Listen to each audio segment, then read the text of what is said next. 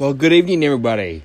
Here's a big WWE update regarding the WWE Hall of Fame. A fan jumped the ropes at the WWE Hall of Fame ceremony and attacked Bret Hart, who was being inducted into the Hall of Fame tonight for the ceremony.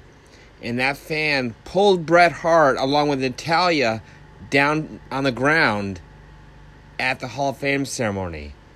As this happened, multiple wrestlers alongside the ropes of the in the ring all jumped into the uh, ring to attack that fan and separated Natalya and Bret Hart away from each other.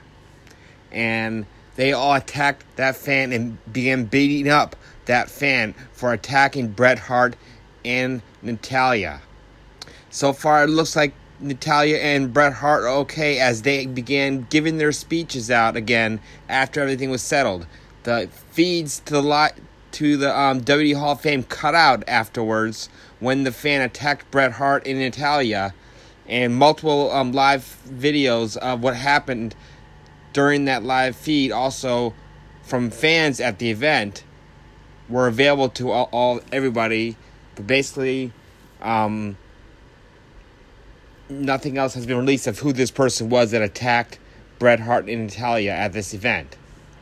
We will continue to update things of what's going on and what happened, basically, and who was this person that attacked Bret Hart and Natalya. Also, Dash Wilder gave a huge blow to the face of that fan, and it's all over the place on social media right now. We also have updates of what's going on on our Twitter and Facebook pages, and we will provide video. We have videos already provided of everything that's going on. We just want to make sure it got up on our podcast also, so everybody's aware of this also.